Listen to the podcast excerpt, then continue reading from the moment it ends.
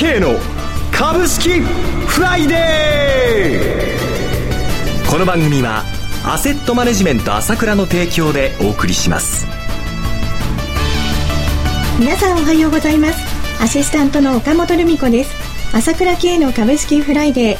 パーソナリティはアセットマネジメント朝倉代表取締役で経済アナリストの朝倉慶さんです。朝倉さんおはようございます。おはようございます。今朝もよろしくお願いします。よろしくお願いします。昨日は日経平均株価は5日続伸。トピックスは4日続伸。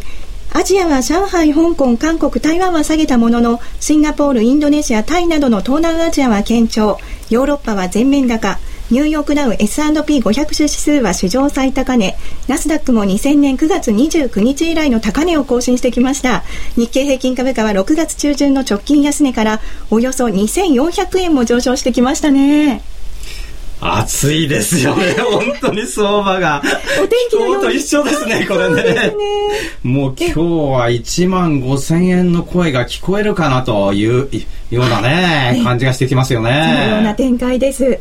そして今朝は毎月第3金曜日は個別銘柄スペシャルのゲストとしまして経済評論家の山本慎さんをお迎えしてお送りします。山本さんおはようございます。おはようございます。よろしくお願いいたします。どうぞ。山本さんはいかがご覧になっていますか？いやもうこれ参院選終わったらですね、これもう外国人の買いが大量に押し寄せて、あっという間に5月の高値を抜いちゃうような気がしますね。なんかそんな雰囲気が出てきてますけども。はいまあ、山本先生、先月のピクアップ銘柄、すごいことになりましたね、オリンピック関連ということで。野村工芸社がね、36%高。はい、時計馬が46%高。わずか1か月でしょ ?1 ヶ月でこの上昇率はすごいですね。ね僕もそのオリンピック関連来るとは思ってましたけど、はい、時計馬の46%なんてのはすごかったですね。普通はオリンピックっていうとスポーツ関連だと思うんだけど、目の付けどころが山本先生生は違うという。はい。もう今朝の個別銘柄スペシャルも楽しみにしております。CM を挟みまして個別銘柄スペシャルをお送りしてまいります。今、朝倉慶が熱い。その鋭い分析力で注目を集める経済予測のプロ、朝倉慶が代表を務めるアセットマネジメント朝倉では、日々の株式情報を無料でリアルタイム配信中。アベノミクスで上昇した株式相場、投資家はここからどう対処すべきか。迷ったら朝倉慶。キーワード朝倉慶で検索を。アセットマネジメント朝倉は、証券取引、金銭有価証券の予託貸付行為は行っておりません。また情報提供する金融商品のお取引では、相場変動などにより損失を生じる恐れがあります。取引説明書、契約締結前交付書面などを十分にお読みいただき、ご理解の上お取引ください。金融商品仲介業者登録、関東財務局長、金仲第605号。朝倉慶の株式フライデー今朝はゲストに経済評論家の山本慎さんをお迎えし個別銘柄スペシャルでお送りしております。それでは山本さん注目している銘柄とその背景を教えてください、はい、あのー、まあこれ当然参院選ね今日は参院選前1日しかないですから、ね、参院選の後を見据えてっていうことなんですけど、はい、基本的にはですねそのまあ9月に発表されると言われている成長戦略の第2弾ですね、はい、これを先取りする動きになると思いまして私はその雇用農業関連に出番が来るんじゃないかなと見ています。雇用農業関連ですね、はい、それではまず雇用関連でご注目されている銘柄を教えてください、はい。えー、一つはですね、えー、求人サイトを運営しているエンジャパンという会社ですね。はい。証券コード4849エンジャパン昨日の終値は17万6700円でした。はい。あのーこの雇用関連でちょっと見逃せないのはね、はい、あのー、いわゆる解雇規制の緩和なんですよ。開国規制の解雇ですね。解雇規制の要するにあの、はい、人を切るっていうことなんですけど、ええ。ー、今まで日本の企業っていうのはいわゆるもう倒産しそうにならないと、なかなかあの人整理ができなかったんですよ。はい。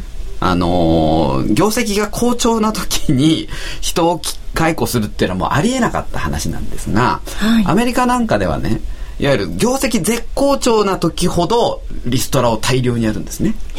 そうなんですね。アメリカはね、もう業績がいいほどポッと切ってきますもんね。そうそうまあ、税金払うのがもったいないっていうこともあるんですけど、はい業績がいい時ってのはいっぱい退職金払いますよね。はいで、そういう時に、いわゆる高級取りの方々に辞めていただいて、えいわゆるコストを圧縮したいと、そういうインセンティブが働くんですよ。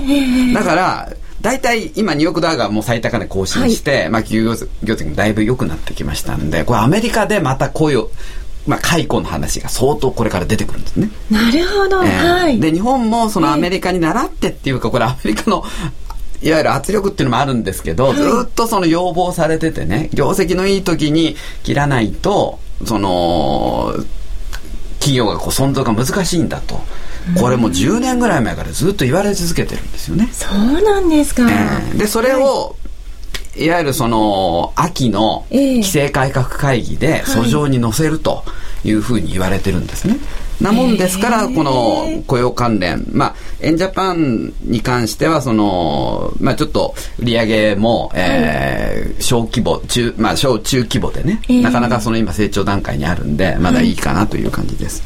がもう一つ、テンプホールディングスっていう、まあ、これは大業界の大手で、そうですね。えー売上ももう3000億円規模あるんですけど、はい。証券コード2181添付ホールディングス昨日の終値は2443円でした。はい、これはもうその人材ビジネス総合的にやってましてね、はいえーし社長の篠原さんってこれ女性の方で、はいもう世界的に有名な人なんですけど、ええこの人材サービスの分野では本当に開拓者リクルートと並んでもう開拓してきた第一人者って言っていいんですね。はい。えーで機関投資家も相当これに関しては、えー組み組み入れが今後進むと僕は見てます。はい。それでは農業関連をお願いします。はい、農業関連は正直あんまりそのど真ん中銘柄がちょっと浮かばないんですけど、はいいこれまでは農薬だとか農機が中心だったんですけど、まあこれもちょっと隙間っていうところで坂田の種はい。がいいんじゃないかなと見てます。はい。証券コード1377坂田の種は昨日の終値1422円でした。はい。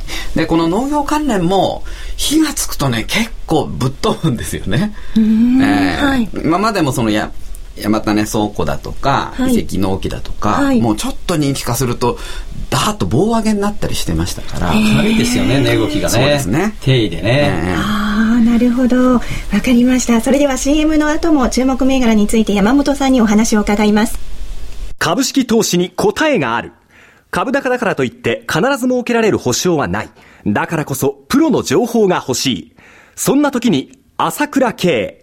経済予測のプロ、朝倉慶の情報は、アセットマネジメント朝倉のウェブサイトで、日々無料でリアルタイム配信中。迷ったら朝倉慶。キーワード、朝倉慶で検索を。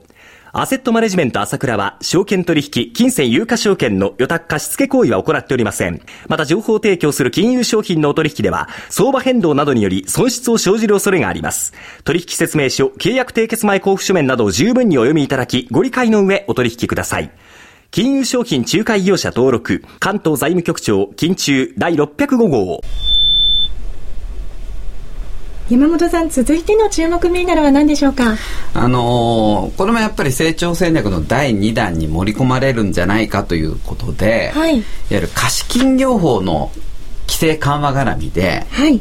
あまずアイフルがちょっと面白いかなとはい。見てます。証券コード8515アイフル昨日の終値は1100円でしたあの実はそのこの貸金業法っていうのが第一次安倍政権の時に改正されまして、はいあのーまず総量規制っていうのが導入されたんですね。これに関してはその年収の3分の1までしか借りられない。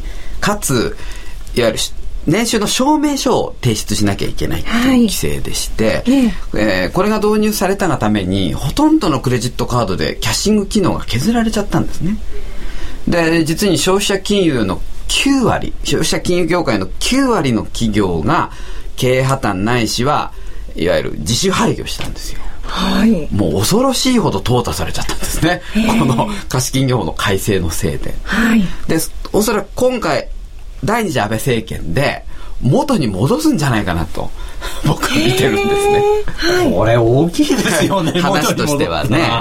で、一応その、自民党は、あの、今回の参院選の、まあ、実質的な公約である政策ファイル2013っていう中に、はい小口金融市場の整備っていう形で、えー貸金業法の改正を匂わす、えー政策をちゃんと出してます。で、これ衆議院選挙の公約でも、やっぱ同じもの出してましたから、可能性結構高いんじゃないかなと見てますね、僕は。はい。他にはございますか？はい。えーもう一つ、オリコ。はい。証券コード8585オリコ、昨日の終値は279円でした。はい、これはまあノンバンクの定位でかつ出遅れっていうことでちょっと注目してるんですが、はいあのーまあオリコっていうのは基本的にあのまあカード事業もやるしそのまあキャッシングなんかもまあ大手なんですけど、これも相当今の規制緩和があるとメリットを受けますし基本的にあのみずほと近い関係にありますからはい。あのーおそらくね、金融全般がこの参院選後、えー成長戦略第2弾の一環として、まあ、金融特区の構想なんかも多分入るでしょうから、はいちょっと銀行金融の定位どころが結構人気化していくんじゃないかなと僕は睨んでますね。はい。今まだ落ち着いてますもんね、なんとなくねそう。ですね。この金融特区の話も、もう最近すっかり、まあ選挙が近かったんでね、全然下火になっちゃったんですけど、えまあ、戦略特区構想っていうのをもう一応表明してますけど、はい具体策が一つも出てないですね、これ。出ないですね。何にも出てない。これからもう選挙があって 何が出てくるかってね。そこ大事ですね。で、医療特区、それから金融特区はもう非常に確率が高いと思います。はい。えーだから金融株、まあちょっとこれでは上げてないですけど、ええ銀行株なんかも、はいみずほ FG だとかね、えええー三菱 UFJ、FG とか、そういうところ結構面白いかもわかんないですね。今朝の日経新聞でも銀行業が1ヶ月ですごく上げているなんていう上昇率が高くなっているっていうニュースもありましたしね。ねえで、実はね、ええこの小泉政権時代のはい大相場の時に、ええやっぱり銀行株っていうのはやっぱ暴騰してまして、はいみずほに関しては17倍になってるんですね。17あ倍ですかの時はね、本当にすごい相場でしたよね。あの時58円から1100円台まで上がった。ところが今回は2倍にもなってないんですよ、まだ。100円の、100円ちょっとから今はい230円ぐらいまでしか来てないですから、えええええこれ意外に大出遅れなのかなと。折しもアメリカの方の金融もかなり具合が良くなってきてますからね。すごい増益ですからね。朝倉さん山本さんさて番組がですねそろそろお時間が迫ってまいりました今日の注目銘柄をもう一度お伝えしますと証券コード4849エンジャパン2181テンプホールディングス1377坂田の種8515アイフル8585オリコでした今朝はゲストといたしまして、経済評論家の山本慎さんをお迎えし、パーソナリティはアセットマネジメント朝倉代表取締役で経済アナリストの朝倉圭さんをお迎えしました。お二方ともありがとうございました。どうも。私、朝倉慶が代表を務めますアセットマネジメント朝倉では SBI 証券への口座開設業務を行って行っています。週2回無料で銘柄情報をお届けするサービスもありますので、どうぞホームページにお越しになってください。それでは今日は週末金曜日、頑張っていきましょう。この番組はアセットマネジメント朝倉の提供でお送りしました。最終的な投資判断は皆様ご自身でなさってください。